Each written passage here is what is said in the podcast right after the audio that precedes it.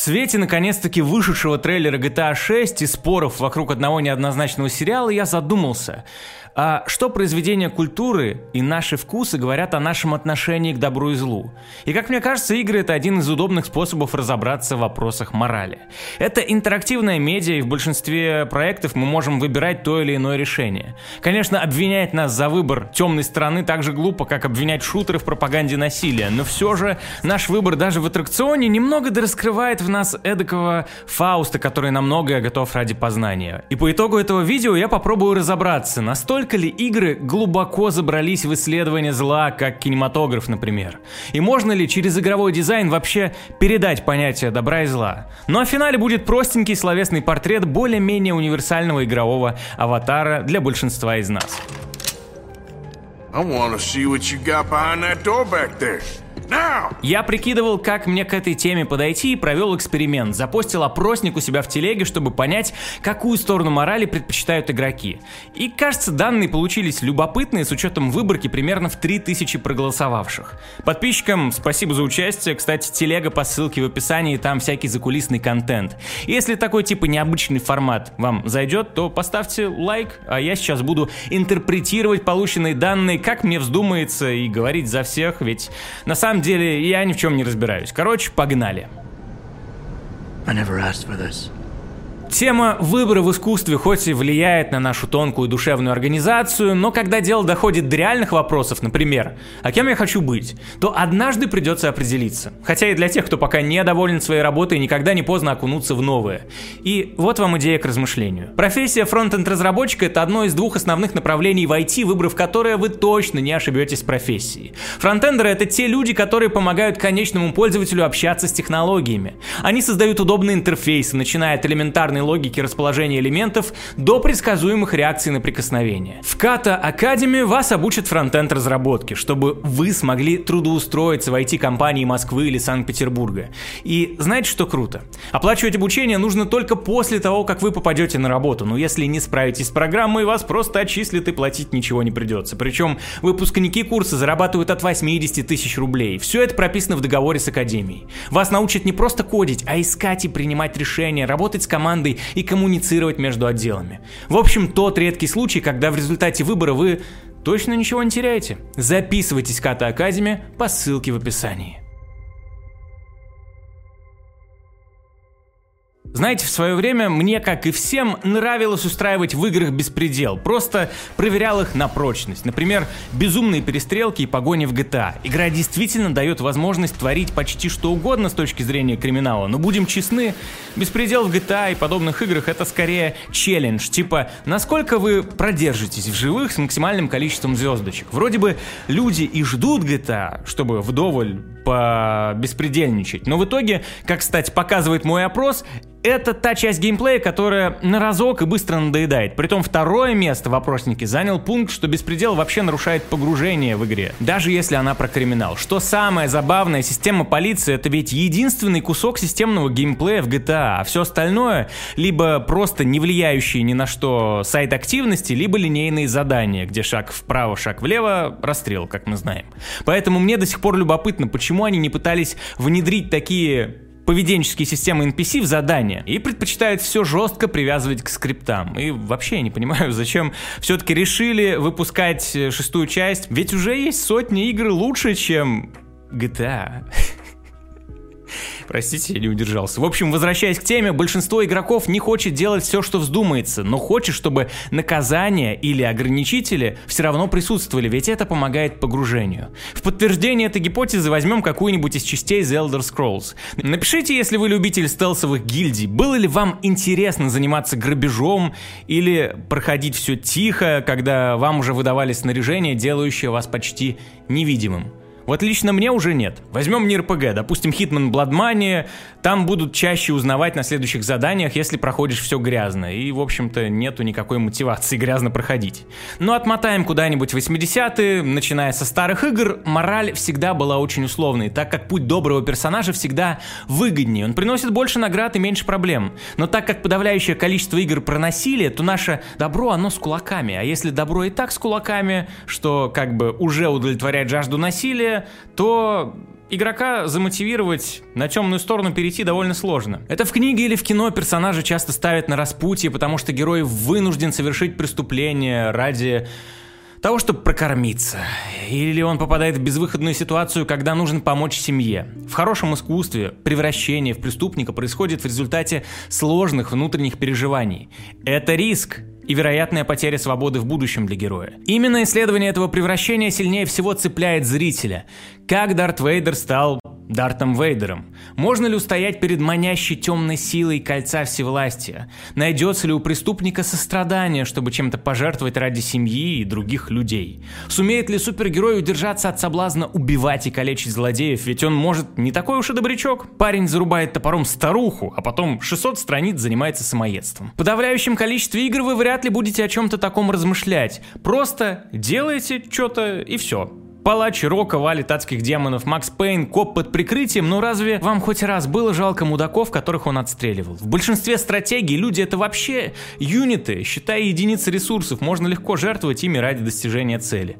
В таком контексте деление на зло и добро теряет смысл. И чтобы хоть как-то разграничить эти два понятия, в играх нулевых геймдизайнеры попробовали предложить игроку тупо деление на добро и зло. Ну, как, например, Black and White, Fable или Star Wars KOTOR. Ну или, допустим, они запихивали вас в шкуру злодея, чье злодейство заключалось в том, чтобы нафигачить побольше фрагов каких-то там NPC. Или разозлить вообще всех с помощью беспредела. Вряд ли это позволяет действительно прочувствовать мораль. Ты не выбираешь между добром и злом. Ты выбираешь, что веселее и что приносит больше выгоды при твоем стиле игры. Даже в нынешние времена вроде бы появились проекты с более тонкой проработкой морали, но все равно что-то не то. В Darkest Dungeon, например, нужно следить за духом команды.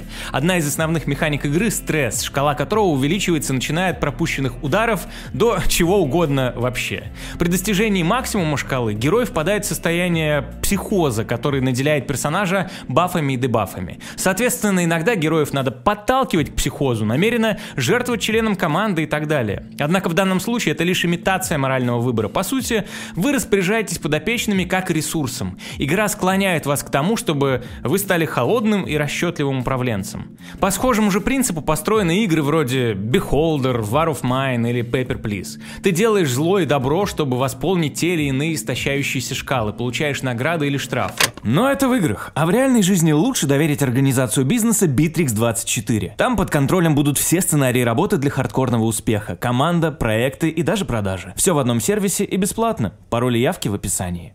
Эти игры действительно ближе всего подобрались к тому, как испытать зло или добро в интерактивной форме, а не просто глянуть какую-нибудь заготовленную сценку из-за вашего выбора. Но это все равно проекты не для всех, которые и близко по популярности не приблизились к произведениям кино и литературы, исследующим подобные темы. В других же, на первый взгляд, серьезных проектах, даже в которых хоть и много рассуждений философских о добре и зле, но в итоге сам отыгрыш зла сводится к тупому злу ради зла, и, если честно, это просто неинтересно. Или другой хороший иконический пример – миссия с Мегатонной из Fallout 3. Если вы решите стереть город с лица земли, по фану, помочь мутному типу расчистить вид на пейзаж, то вам дадут тысячу крышек, квартирку, отнимут карму, ну, максимум покраснеете от стыда. А еще, вполне вероятно, будете от отхватывать от выживших жителей города и потеряете некоторые побочные квесты. Годится, если вы отыгрываете суперзлодея-психопата. Однако в лучших произведениях искусства про злодеев-психопатов самое интересное — это исследование причин, которые привели к таким поступкам. А если вы разминируете и спасете город, то получите там домик, крышек поменьше и хороший плюс к карме. У вас останется удобный перевалочный хаб, кстати, где можно затариться всем необходимым. Но на самом деле ни черта это не говорит о природе зла или гуманизма. Это чисто выбор, основанный на здравом смысле. Более чем уверен, что все злодеи потом перезагружались, просто посмотрев бабах. Выгода просто сомнительно. Однако разработчики все-таки иногда пытаются искушать нас с помощью действительно серьезного подкупа. Подписчики моего канала проголосовали, что они готовы выбрать аморальную сторону в игре, если это откроет доступ к более интересным механикам. И как же много таких примеров. Допустим, игры Arcane. В Dishonored любопытно попытались решить задачу деления на добро и зло. Больше убиваете, город заполняют крысы, концовка будет плохая. Во второй части еще и сердцем можно тыкать во врагов, чтобы оно прокомментировало того или иного NPC, как бы придавая ему человечности. С нарративной точки зрения интересно, но летальный геймплей гораздо прикольнее проработан, нежели стелс. У нас тупо раза в два меньше механик, если вы стараетесь никого не убивать. Мало того, нелетальная участь некоторых персонажей ничуть не лучше смерти. А за убийство плакальщиков тоже начисляется хаос, хотя они вас атакуют и представляют собой живые трупы, которые разносят чуму. В общем, быть добрым скучнее и не совсем логично. В Prey самые интересные способности это ветка тифонов. Именно с ней геймплей получает второе дыхание, и возможности игры раскрываются на максимум. Да хоть можно проекты и постарее взять. В Академии джедаев я всегда выбирал темную сторону тупо, потому что силы ситхов гораздо веселее унылых защитных способностей джедаев, что, как мне кажется, важно в экшене про фехтование на световых мечах. Хотя можно освоить часть темных сил и свернуть на хорошую дорожку, но как-то странно, что игра становится менее интересной все равно. И вот сейчас будет спойлер про такую вариативную и великолепную Baldur's Gate 3. Вам намекают, у, страшные летицкие способности, которые сделают вас реально круче в бою и в разговоре. На самом деле, не превратят они вас в элитида, если вы сами этого не захотите. То есть, по сути, добряки просто берут вас на понт. То есть, ценность чистого пути без паразитов, считай, нулевая. И опять же, к чему мы приходим? Быть злым интереснее и круче, и, возможно, сценка с негативными последствиями в самом конце не такая уж и страшная плата. Вот я к чему веду. Разработчики особо не научились поистине выражать природу зла. Либо это просто баловство, либо что-то дающее безоговорочное могущество. Либо интерактивное кино, но на то оно и кино, а не игра. Но вот что любопытно, а хотят ли сами игроки отыгрывать зло? Могут ли они ощутить себя по ту сторону, испытать эмоции того самого киногероя, который пошел во все тяжкие?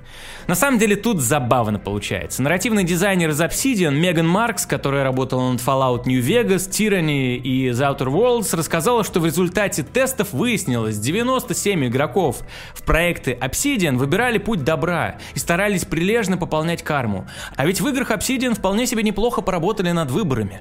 При этом она считает, что само наличие возможности выбора выбора между хорошим и плохим поступком важно, ведь так отыгрывающий положительного героя ощущает больший вес своего решения. На вопрос по этой теме в моей телеге ответили так. Большинство, 42%, считают, что интереснее игры, в которых предлагают несколько решений, даже если не все решения прописаны хорошо.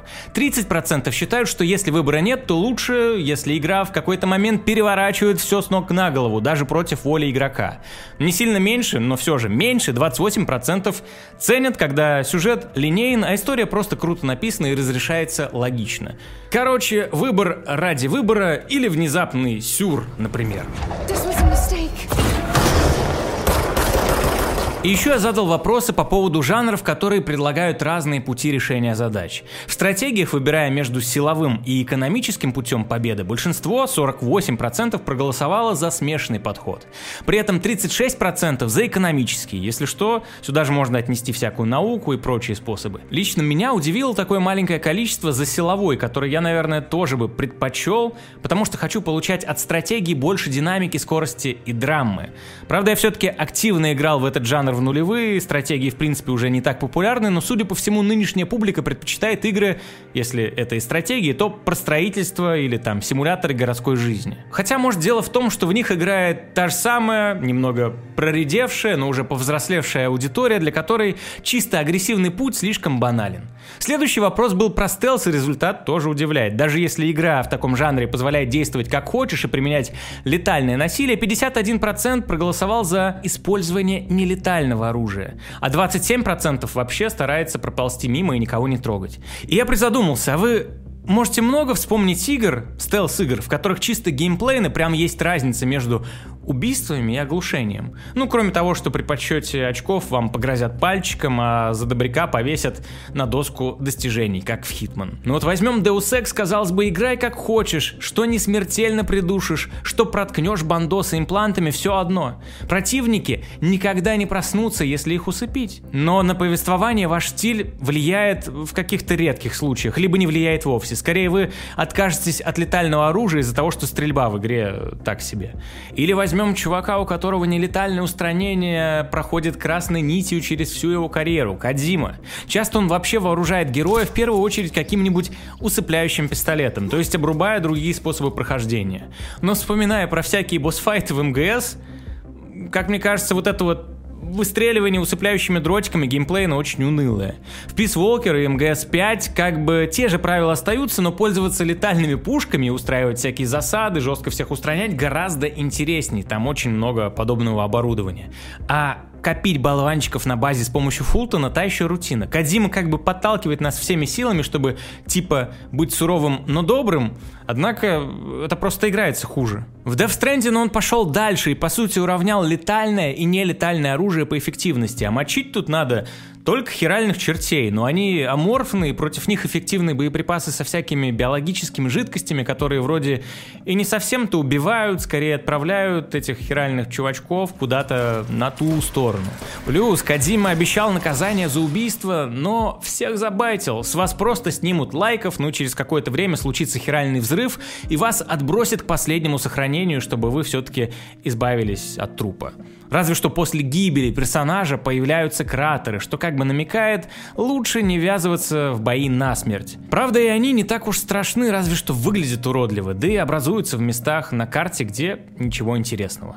По сути, ты можешь выбирать путь добра или зла, но в основном все это держится на байте Кадзимы и ваших собственных убеждениях. Путь насилия ничего не дает, но когда это понимаешь, немного теряется вес доброго пути. В принципе, можно было бы летальное оружие вообще не добавлять, и ничего бы не изменилось.